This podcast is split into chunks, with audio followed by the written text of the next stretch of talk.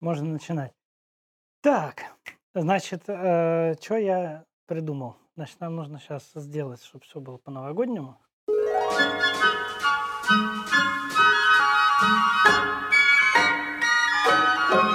Ничего, по-моему, композиция очень новогодняя. Нормально, я вот пожухлая листочка, что еще оторвать. Oh, the weather outside is frightful, but the fire У is тебя получится это сделать сразу и хорошо, тогда сделай. place to go. Let it snow, let it snow, let it snow. Man, it doesn't show signs of stopping. And I brought me some corn for popping. Я думал наоборот, в этот угол, здесь как-то пустоват, нет? Let it snow, let it snow. Ну что, все готово? Красота. Начинаем? Поехали. Так, там не проминать, что Ну что, Леха, студия готова к съемкам нашего специального выпуска. Красота. Да, но на самом деле это еще не все. Я подготовил для тебя особый сюрприз. Да что ты, ну-ка. Да, у меня тут, если помнишь, есть схрон. Так, Я так, так. Пролезу в нужное место. Та-дам! Ну, только ради тебя. Итак, магия кино. Слушай, ну вообще магия кино отлично работает. Патентуй. Слушай, это у тебя там в схроне ничего больше интересного не припасено? Слушай, ну на самом деле, конечно. Вот, это уже интереснее. Так, где оно там? Давай, не откажусь. Ну, С наступающим. Спасибо, дорогой. Ой, каждый раз все вкуснее и вкуснее. Салют. Да. Ну что, теперь мы готовы? Еще больше. И теперь мы готовы еще больше. Ну что, поехали. Давай.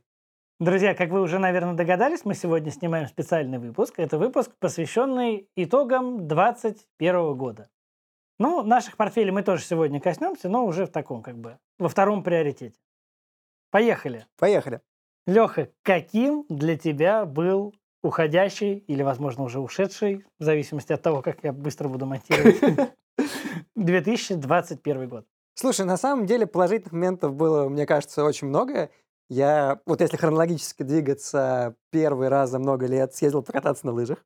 Так. Это было, получается, зимой, весной, ну, в общем, в Ну, начале это года. прошлого, как бы, получается, сезон прошлый, а год этот. Ну да, год этот. Потом я вышел на новую работу, Отлично. что, кстати, тоже был такой достаточно для меня важной вехой. Привился, что как бы тоже теперь очень актуально в наше время. Ну что, пожалуй, вот основное. У тебя что как? Слушай, ну, у меня тоже такой год насыщенный. Вот, например, диван новый. Да, диван отличный, мне нравится. Вот, но я тоже, на самом деле, поменял место работы. Мы, кстати, теперь достаточно близко работаем. У меня офис там же. Будем видеться. Вот, а, чаще, ча- чем Не раз в на- месяц. Не только на выпусках, да.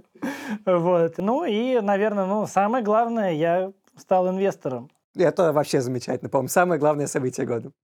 Ну что, давай коротенький апдейт по компаниям. Ну, давай тогда совсем коротенький. На самом деле, многие уже следят за нами в Телеграме. Для тех, кто еще не следит, ссылка в описании. Ну и, собственно говоря, кто слушает подкасты или смотрит на YouTube, для тех, собственно, сейчас я и расскажу. Давай. Купила две компании. Две компании, обе в консервативный портфель. Одну в ноябре, одну, соответственно, в декабре. А, Первая – это компания Валя. Вторая компания BASF. Ну, рассказывай, что это за компания. Вали – это горно-металлургическая компания из Бразилии. Я ее взял как некий аналог э, норильского никеля, ну, потому что похожая по тематике бизнес, ну, и главное, стоит сильно дешевле. Там Норникель почти 20 тысяч рублей, а компания Вали продается за 12 долларов. Поэтому я взял 10 акций.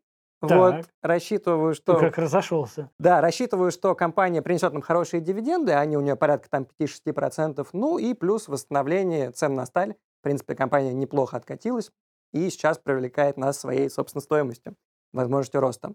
Хорошо. А вторая компания? А вторая компания BASF – это вообще такой суперконсервативный вариант для консервативных инвесторов. Платит хорошие дивиденды, порядка 4-5% в евро. Э, Вот. Но и сам бизнес по себе тоже довольно интересный. Там вообще есть отдельная интересная история про ее сооснователя. Тоже об этом поговорим тогда, наверное, в январе. Хорошо, я смотрю, ты диверсифицировался в евро. Ну, я да. А ты как, чувак? Что, какие у тебя были покупочки? Слушай, ну у меня на самом деле тоже было две покупки. Мне кажется, удачные обе. Что за компания? Первая компания, которую я купил, это компания Box INC, по-моему, она называется, если я ничего не путаю. Ну, Так. короче, Box.com. Так, расскажи, честно говоря, не представляю, да, что это? Это облачный сервис. Мгм. То есть, по сути, а там какой-то там аналог Dropbox, iCloud. О, там, Dropbox знаю, да. Мгм. Вот, ну, это то же самое, но для меня это было сюрпризом то, что эта компания торгуется. На самом деле, я уже давно пользуюсь этим сервисом там, для своих личных целей, и мне он нравится, но э, я, мне даже в голову не могло прийти, что это какая-то крупная компания, что она еще может торговаться на бирже. Когда я это узнал, я зашел, посмотрел, увидел, что она очень хорошенечко просела, э, я ее купил, и она уже буквально за вот это время отыграла. В общем, То есть это растущая компания, растущий бизнес. ты знаешь, там достаточно странно. Они туда-сюда все время такой, сейчас вот здесь вот появится график, э, они туда-сюда, стоимость у них ходит, и все время упирается в потолок и начинает откатываться обратно. Сейчас я как бы, я купил на самом дне, и сейчас они, в момент записи вот этого выпуска, они на потолке. Продавай. Вот я не знаю, они либо как бы, я дам им шанс. Я хочу, чтобы они пробили потолок и пошли еще Смотри, выше. Не повтори ошибки моего агрессивного портфеля. Ну, посмотрим, да. Ну, нет, я могу фиксануть, конечно, но не знаю, еще Подумаем. подумаем. Да, мне кажется, если тренд вот этот э, синусоидообразный сохранится, то как бы тогда они даже если провалятся вниз, потом все равно опять сходят наверх, и тогда я фиксану. Ну, в принципе, разумно. А что вторая компания? Слушай, ну здесь все просто. Здесь Новый год, подарки, А, так, порадуйся. все, ни слова больше. Мне кажется, я знаю. Я купил компанию Apple. Так. Я давно хотел, у меня череда неудач, как-то я вот не мог все рассчитать с самого начала и купить нормальное количество, ну, сколько мне хотелось Apple. Получилось? Э, И нако- Нет. У меня опять не получилось. Ну, а давай расскажем нашим зрителям. Дело в том, что когда я э, в очередной раз захотел купить Apple, мне в очередной раз на него не хватило денег, мне не хватило приблизительно тысячи рублей. А, так я помню, ты мне звонил еще что-то там в ночи. Да-да-да. В общем, мы договорились с Лехой, что я возьму январскую пятнашку, и из нее тысячу рублей я авансом внес на декабрь, чтобы мне хватило на еще одну акцию. Это Apple. мой тебе новогодний подарок. Спасибо. Вот, ну, в общем, короче, я купил акцию Apple, и более того, я ее купил, на мой взгляд, в очень удачный момент, Мгм. потому что она там долго-долго росла. Мы в прошлом выпуске обсуждали, что как бы я думаю, ну не Да. буду же я покупать, она растет, растет, а она все еще, еще, еще. И вот тут как раз был вот какой-то коллапс, она просела, я подобрал, и она уже даже начала отрастать обратно. Единственное, что я, вот я попытался узнать, в чем дело, и не понял, почему они вдруг падали. Видимо, кто-то либо большие манипуляции совершает. Слушай, я, по-моему, знаю, это был день, когда на самом деле падал весь рынок. И, скорее всего, мы об этом еще поговорим. Apple, как одна из ключевых компаний, входящих в американские индексы, в принципе, ходит, ну, сообразно рынку. Поэтому, возможно, в тот день просто сильно падал рынок. Ну, может быть, но там просто достаточно сильная была просадка, Да-да-да. э, вот, и, э, в общем, я ее смог поймать. Отлично. Кстати, друзья, если у вас есть какие-то мысли на тему того, почему упал Apple, пожалуйста, напишите в комментариях, это вот реально интересно. Но в целом, э, я думаю, что это, ну, во-первых, он как бы упал все равно не до тех уровней, когда я покупал, то есть я все равно в плюсе. Ну да, да, да. Ну и еще я как бы просто увеличил свою позицию, я думаю, что как бы... Запирамидил, запирамидил. Запирамидил, да, бу- будет расти дальше. Что ж, поздравляю тебя с долгожданной покупкой. Спасибо. Ну что, давай подводить итоги. Предлагаю в концепции от общего к частному. Расскажи вот в целом, чем запомнился 2021 год, ну, конечно, с точки зрения инвестиций. Слушай, на самом деле это был достаточно хороший год, какой бы ни был бы там внешний фон, что бы ни происходило, но в целом год был позитивный. И как нам лучше собственно говоря, судить о позитивности или непозитивности года? Лучше всего делать это по индексам, как вели себя индексы. Как вели себя индексы? И ключевые индексы на самом деле показали в этом году хороший рост. По крайней мере, лучше, чем в среднем. S&P, например, вот на сегодняшнюю дату показал уже там типа 20 или там 21, ну, примерно 20% роста. Слушай, ничего себе, 20%. Мы с тобой 20%, э, там 20-30 ставили целевую по агрессивному Мгм. портфелю. А здесь 20 чисто на индексе. То есть можно вообще как бы отнести деньги и не париться. Ну, в этом году так. То есть, в среднем, как ты помнишь, индекс приносил порядка 10% всего. Но этот год действительно был в этом плане аномальный, и индексы очень хорошо подросли. И действительно, возможно, в этом году инвестиции в индексы были лучшим решением. Слушай, окей, а за счет чего вообще весь рост-то был? На самом деле много было факторов. Я попробую выделить, наверное, три основных, и потом мы про них чуть-чуть поговорим. Первое – это, наверное, рост э, сырья и рост сырьевых компаний с ним связанный. Второе – это невероятный рост фангов в этом году. Про фанги тоже поговорим. И третье – это рост, наверное, полупроводников. Окей, первый и последний я что-то слышал, посередине я вообще даже такое не знаю. Окей, сейчас поправимся, да. Значит, ну, с ростом сырья понятно. В этом году мы все вот обсуждали, в прошлом выпуске тоже, про разгон инфляции, про то, что ФРС не знает, что с ней делать. Все товары дорожают. Нефть невероятно подорожала, там порядка 50%, по-моему, бренд в этом году вырос. Соответственно, нефтяные компании выросли тоже очень хорошо. А дальше по цепочке. Дальше по цепочке, да. А нефтяные компании, напомню, они имеют очень большой, на самом деле, вес в индексах. Такие компании, как Chevron, ExxonMobil, да, там это одни из ключевых, крупнейших американских компаний. В S&P имеют большой вес. Окей, ну с этим все понятно, а вот дальше идет магическое слово. Расскажи, что это такое. А, фанги, да. Значит, что такое фанги? Это такой интересный термин, который включает в себя пятерку крупнейших американских компаний. Это Facebook, Amazon, Apple, Netflix и Google. Ну, на самом деле, не крупнейших. То есть они теперь манги должны называться. Да-да-да, теперь же мета, все правильно. Ну, на самом деле, не крупнейших, но там зачастую таких самых типа влиятельных. Зачастую это слово действительно по-разному меняют. Да, туда добавляют Microsoft или, например, Nvidia. Но, в общем, смысл остается тем, что есть некий пул крупнейших компаний. Вес этих компаний в индексе очень большой. И зачастую фонды покупают уже сейчас не просто индекс, а конкретно эти компании, что и обеспечивает рост индекса. Доля вот этой большой пятерки, назовем ее так, она все время растет. И из-за этого нарушается пропорция индекса. То есть это там пятерка, шестерка, семерка, она весит уже там порядка там 20-30% в индексе.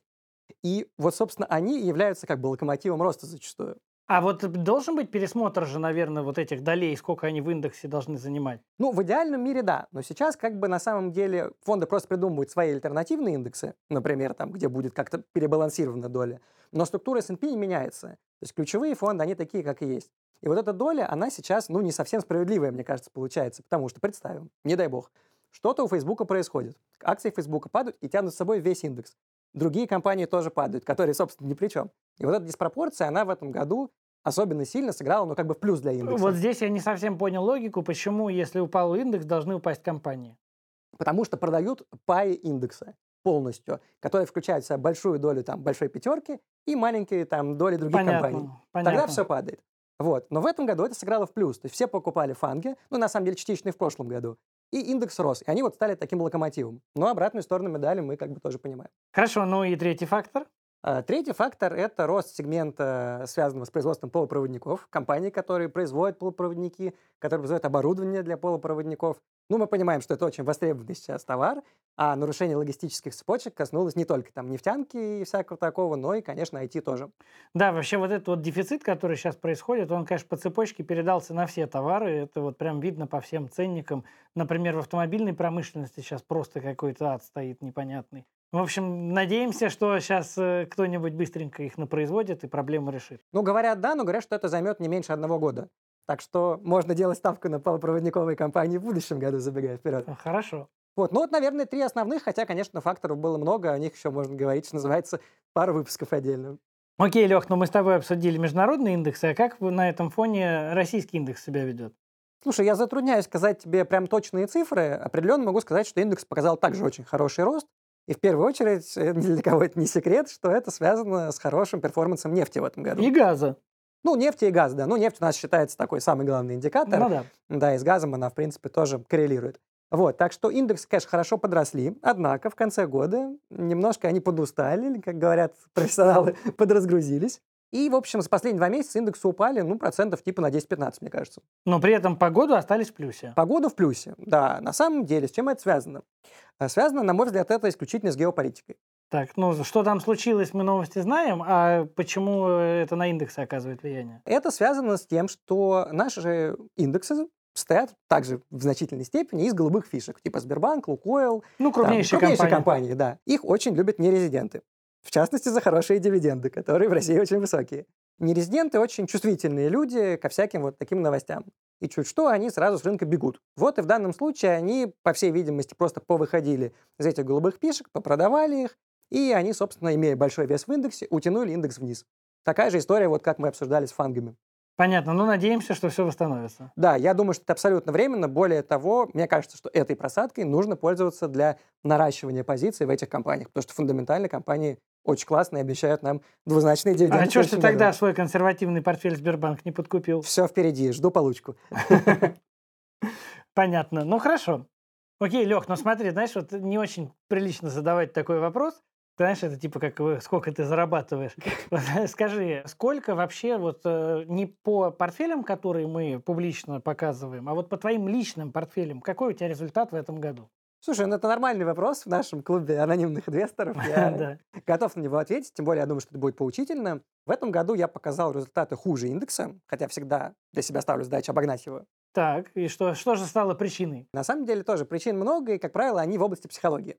Например, уже там в середине года да, было понятно, что в этом году будет, не знаю, хороший перформанс сырьевых компаний, вот мы об этом говорили. Можно было купить условный ExxonMobil там на 10% портфеля, и он бы там прекрасно рос бы, еще и дивиденды приносил. Или вообще любые value компании, которые тоже там относятся, в принципе, к сегменту как сырьевым, там, так и банки. Все это тоже value. Вот value в этом году росли хорошо. Но ты в эти фанги-манги поверил, да? И э, Опять же, можно было поверить в фанги, так, Но я и этого не сделал. Я делал ставку на маленькие компании роста. Они есть в нашем агрессивном портфеле. И вот в этом году, в отличие, например, от прошлого, они не показали хорошего результата. ну или ты там не поймал момент, как со Spotify. Ну да, со Spotify получилось не очень. Но идея еще в силе, посмотрим. Раскроется еще, надеюсь. Ну, где-то поймал, где-то не поймал. Но вот опять же, было много упущенных возможностей. И вот в этом году определенно это были, должны были быть инвестиции в сырье и value компании. Окей, но это вот ты говоришь, как упущенные выгоды, это где ты не заработал. А были ли случаи, где ты потерял? Ну, были случаи, по крайней мере, где я вот, например, сижу в хорошем минусе. Вот такие случаи были. Так, А, Ну, например, вот в компанию тоже Тидок, да, которая есть в нашем агрессивном портфеле, я в нее в агрессивном портфеле зашел там в октябре, и это были хорошие цены. Но свои акции я покупал еще в начале года, и тогда это были совсем другие деньги, сейчас она у меня тоже в хорошем минусе. но ты держишь, пока не продаешь. Да, я держу, потому что это мои инвестиционные идеи, да, то есть они должны раскрыться, может быть, через год, я на это готов. То есть идея жива, поэтому пока держим. Я придерживаюсь такого подхода, по крайней мере, если это инвестиционный портфель. У меня есть какие-то спекулятивные сделки, там это отдельно, но вот это все инвестиционные идеи, да, жду, держу. Вот, ну я вообще инвестор как бы в IT-компании, в технологической, мне это ближе. Хорошо, ну окей, тогда давай какие-то, может быть, вот ключевые выводы из вот этого года, которые ты для себя сделал. Слушай, ну всегда нужна хорошая диверсификация.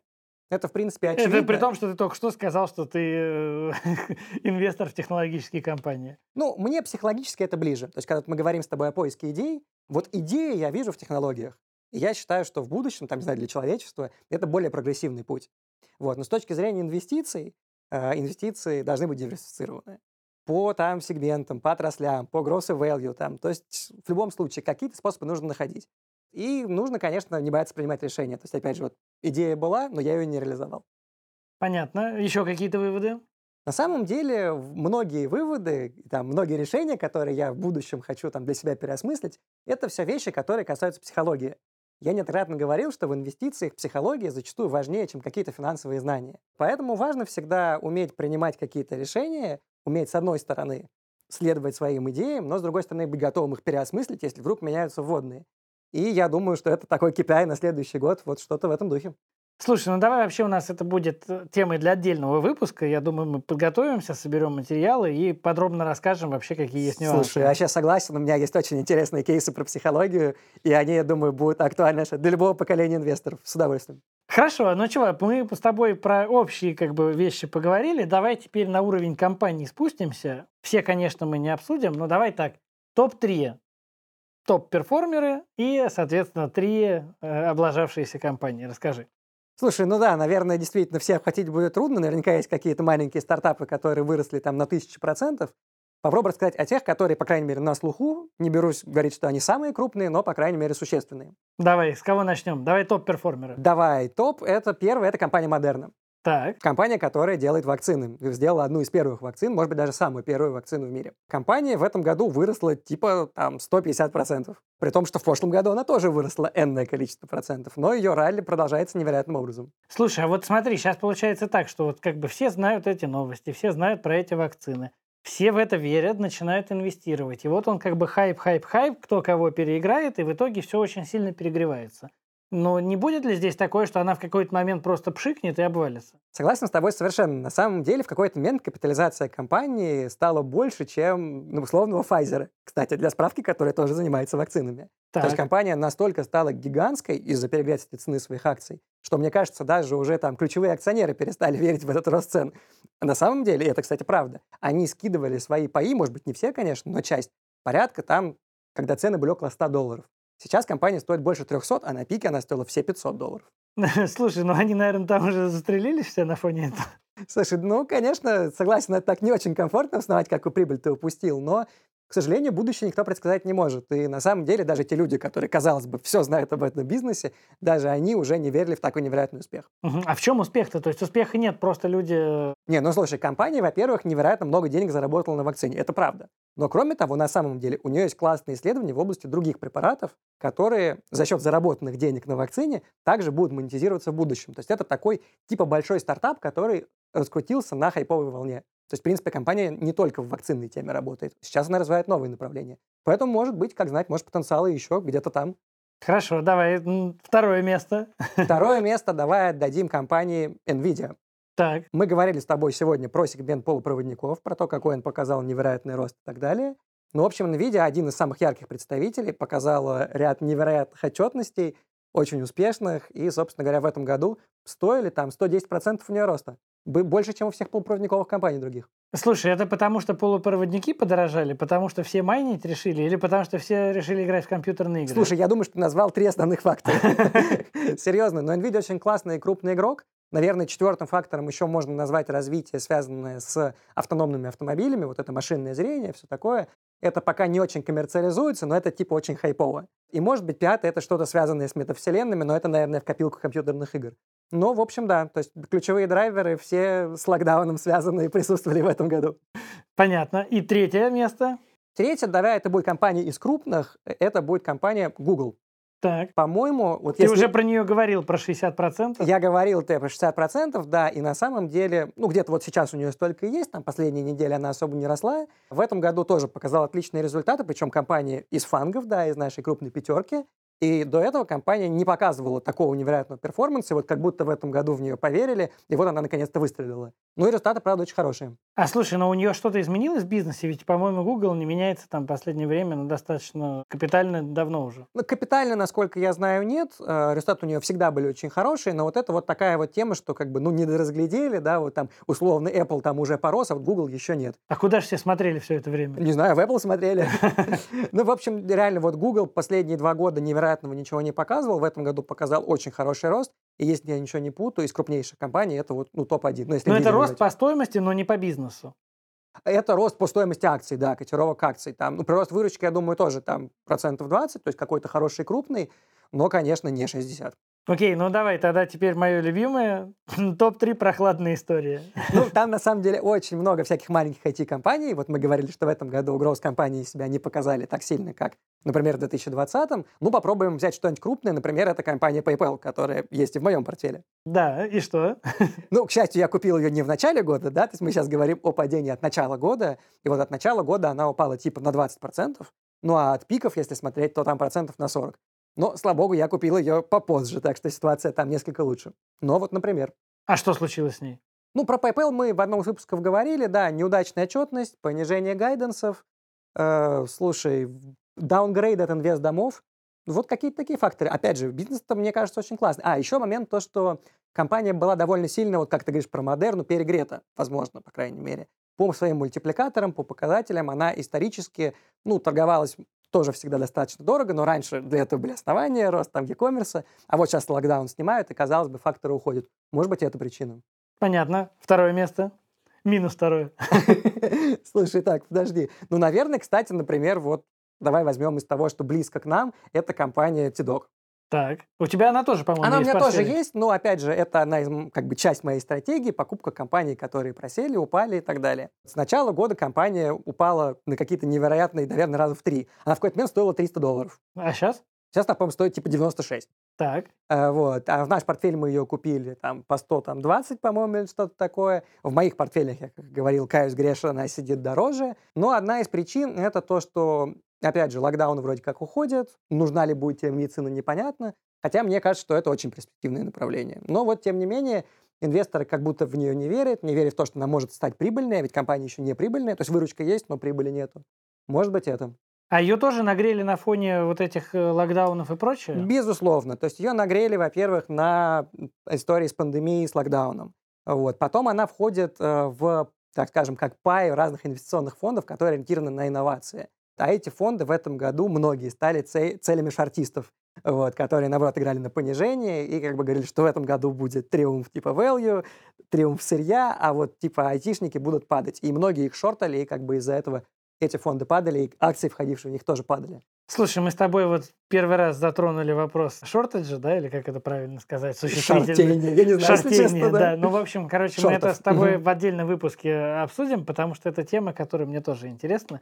Потому что я, знаешь, я вроде все компании, которые я ожидал, что они вырастут, а они как бы, я их уже купил, ну, условно, да, ага. вот, и как бы еще дальше делать?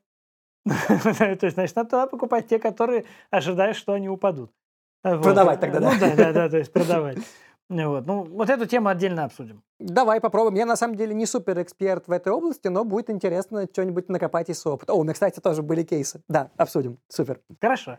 Окей, ну и давай, минус третье место. Минус третье место. Подвал нашего О, рейтинга. Я думаю, эта компания такая, это больное место для многих российских инвесторов. Так. Компания очень известная, но в этом году с ней произошло что-то невероятное.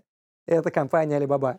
Так, ну там вообще, я понимаю, это все проделки китайской партии. Да, китайской партии. Многие китайские компании очень сильно в этом году упали, но вот как бы year to date Alibaba минус 50%, если не больше. Бизнес меняется или нет там? Бизнес там такой. Там есть несколько моментов, связанных с тем, что ее оштрафовали, что им там не дают провести IPO их некоторых там, типа сайт-проектов, назовем это так. Но бизнес основной, связанный ну, с электронной торговлей, да, он по-прежнему как бы актуален. Ну вот, то есть есть некоторые подвижечки, там, опять же, тоже плохой прогноз дали на следующий год, еще что-то, но не на минус 50 же процентов. Но, конечно, это тоже, но это геополитика, опять же. Понятно, ну а есть шанс вообще, что она отрастет обратно? Я абсолютно верю. У меня, кстати, тоже и китайский фонд есть. Конечно. Ну, компании, там вот некоторые компании вообще сейчас торгуются, ну, просто по каким-то настолько низким значениям, что я даже вообще не знаю, как такое может быть с точки зрения даже экономики. Это просто невозможно. Компании, вот их просто давят, вот, не знаю, специально как будто. Да, я уверен, что все будет хорошо. А слушай, а как на фоне этого валюты их ведет себя? Вот это затрудняюсь сказать. На самом деле, юань очень сильно же регулируется. Я думаю, что он ведет себя так, как это как будет приказано. Так что там, я думаю, нет такой прям сильной корреляции, как у нас там типа доллар вверх, акции вниз, там, или наоборот. Такого нет. Хорошо, слушай, ну вот по компаниям ясно, а вот конкретно у тебя, вот какая компания, давай, самая лучшая твоя сделка, инвестиции в этом году? Ну, слушай, на самом деле, я назвал бы ее камбэк Тесла. Так, и что случилось? Я на самом деле старый инвестор в эту компанию еще тогда, когда она не была такой хайповой и таким пузырем, как многие Когда это еще не было мейнстримом, да. Да, да, да. Но я на самом деле ее покупал еще в 2019 году и благополучно продал с тех пор. И на самом деле я не заработал вот этих невероятных процентов, которые многие на ней заработали. Это, кстати, будет в отдельном нашем эфире про психологию, это интересная история. Но я решил скупить ее в этом году. Все-таки она реально уже прибыльная, и многие вот приписывают вот там к фангам и крупнейшим компаниям, но она в десятке по капитализации. Я купил ее порядка 500 долларов и продолжал, вот как ты с Apple, на росте ее пирамидить. Вот. И, собственно говоря, в итоге сейчас она стоит там около тысячи там, или 900 долларов. И вот, собственно говоря, это мой доход. Там было несколько покупок там в разные месяцы. Вот, наверное, одна из самых удачных. Ну, слушай, отлично. Друзья, если у вас были в этом году какие-то интересные сделки, и вы на этом заработали кучу процентов, расскажите по ссылке в описании, будет интересно, что же мы в этом году прошляпили.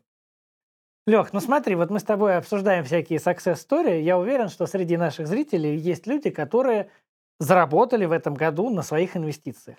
И я предполагаю, что если ты на инвестициях что-то заработал, значит, э, как то водится, просто так ты незамеченным не останешься, нужно отчитаться. Даже, даже если не заработал тоже. Хорошо. Ну вот я вот начинающий инвестор никогда этого не делал. Расскажи вообще, что, куда, кому, какую информацию надо подавать. Слушай, на самом деле не все так страшно. У инвесторов, которые инвестируют через российских брокеров, эту всю функцию на себя берет российский брокер.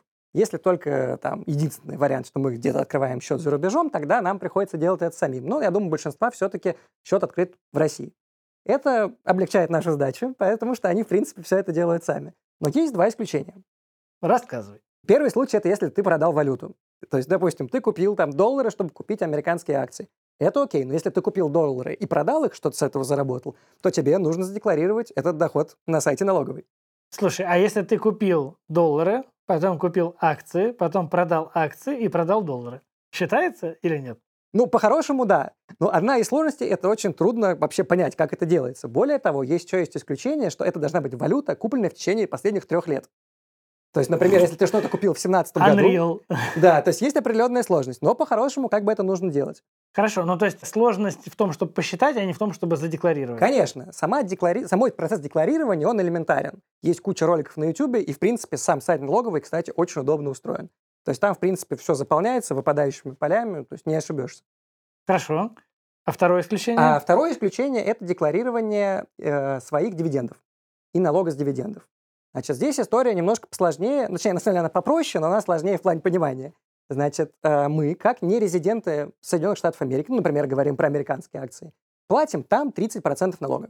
Так. И Ну. к нам уже дивиденды приходят уже обналоженные. Совершенно верно. Но у нас же нет двойного налогообложения. Соответственно, нам не нужно платить, по идее, 13% еще раз.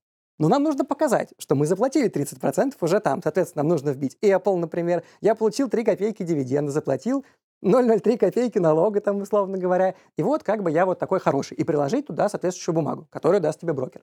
То есть это еще надо пойти в брокера, запросить это и так далее. Через личный кабинет все делается. То есть, в принципе, это делается там типа тоже одним кликом, все просто, интуитивно, понятно. Но сама процедура, конечно, абсурдная. То есть налоги уже уплачены, ты просто пишешь, что ты их заплатил и подтверждаешь их документом. Такая история. Но есть еще один момент. Это если ты заполняешь специальную форму нерезидентства, так называемая форма W8BN. Это форма, которая позволяет тебе платить 10% в США и 3% доплатить здесь. Ага, вот эту разницу от 13 с НДФЛ. Совершенно верно. То есть ты платишь, типа тебе выгоднее, то есть ты не платишь 30% там, а платишь как бы только 13%. Тогда ты должен задекларировать здесь и еще доплатить отдельно самому. И посчитать эти 3% тоже самому. А ты делаешь так? Я это делаю. У меня есть эта форма, я это делаю каждый год. Честно, по всем своим трем копеечкам я тоже это делаю. Ну, ты это делаешь, а по нашим портфелям ты так делаешь? Ну, еще не 30 апреля, но как бы я буду это делать. Ну, давай так, либо ты меня научишь это делать, э, чтобы мы были в равных условиях, либо ты тогда по нашим портфелям не будешь этого делать, а то у тебя будет плюс вообще лишних процентов на дивиденды. У меня уже заполнена форма, мы можем либо как бы дать поправочный просто какой-то мне. Ну, а что касается технической составляющей, ну, конечно, я тебе все покажу. Окей, ну а тогда вот ключевые ссылки вообще, куда надо ходить, где смотреть? На самом деле ключевой сайт это налог.ру. Все заполняется через него. Кстати, для тех, у кого открыт индивидуальный инвестиционный счет, вы также можете получить налоговый вычет. Это также делается на сайте налоговый. Там же при заполнении налоговой декларации вы подаетесь на вычет. Что нужно сделать, чтобы оформить вычет? На самом деле просто подтвердить, что ты заносил на свой индивидуальный инвестиционный счет деньги. Это подтверждается там платежным документом из личного кабинета брокера. И также заполнить там стандартную форму, в которой, собственно, будет указано там, не знаю, тип вычета и так далее. А, и положить 2 НДФЛ еще, потому что вычет применяется на твои доходы по основному месту работы. Там еще есть отдельный хитрый вычет с доходов по деятельности финансовой, но, как правило, люди э, получают вычет от своих доходов по основному месту работы. Поэтому такой, ну, более распространенный случай. Все это также делается на сайте налоговой. Понятно, ну слушай, но для нас вот ИИСа это неприменимо. Ну, в данном случае для наших целей, которые мы показываем да, в нашем, нашей программе, это брокерские счета, обычные вычета нету, но налоговую декларацию все равно нужно будет подавать, даже если это 3 копейки, все равно это нужно сделать, но это реально совсем не трудно. Хорошо, ладно, ну, в общем, итоги подвели, декларации подали, вычеты, если могли, оформили. Давай тогда, вот мы с тобой про прошлое поговорили, теперь взгляд в будущее. Расскажи, пожалуйста, как ты видишь вообще 22 год? Я понимаю, конечно, прогнозы это дело Неблагодарное, да. да. как это мы знаем, что произойдет, но только не знаем, когда. Вот э, какие у тебя ожидания вообще от следующего года? На самом деле, следующий год будет очень интересным, как мы с тобой обсуждали в одном из выпусков. В следующем году начнется цикл повышения ключевых ставок э, в США, я думаю, другие центробанки тоже потянутся, не заставят себя долго ждать. И это, конечно, окажет влияние на рынок акций. Возможно, это будет негативом. Но, с другой стороны, эти ожидания, они, в принципе, уже заложены в рынок, и, возможно, это не будет так сильно влиять, как мы этого боимся. Я очень надеюсь, что будут восстанавливаться технологические компании, потому что я в них верю, они в моих портфелях, и я считаю, что за ними будущее. Ну и плюс я все-таки надеюсь на возврат Китая и вообще в целом развитие развивающихся рынков, такая небольшая тавтология, но тем не менее. То есть российский рынок, китайский, может быть, какие-то более экзотические. Хорошо, какие компании, вот позиции по каким компаниям ты хочешь увеличить? Определенно точно это будет Сбер. Так. Ну Вот, то есть как бы здесь мы уже сегодня проговорили. ты про просто это. получку ждешь. Да, это будет то, что просело сильно, тоже, например, Тидок. Ну и плюс я реально очень активно ищу какие-то новые решения, подкапливаю кэшек, так что я думаю, следующий год начнем как раз с новых покупок, и я хочу сделать, конечно же, акцент на технологических компаниях, потому что агрессивный портфель все-таки должен оправдать свое название. Ну что, Леха, я надеюсь, что твои прогнозы сбудутся. Я-то как надеюсь. Друзья, на этом все. Поздравляем вас всех с праздниками. Stay cool. Увидимся. Пока-пока. Пошли праздновать. Пойдем. Let it snow, let it snow, let it snow.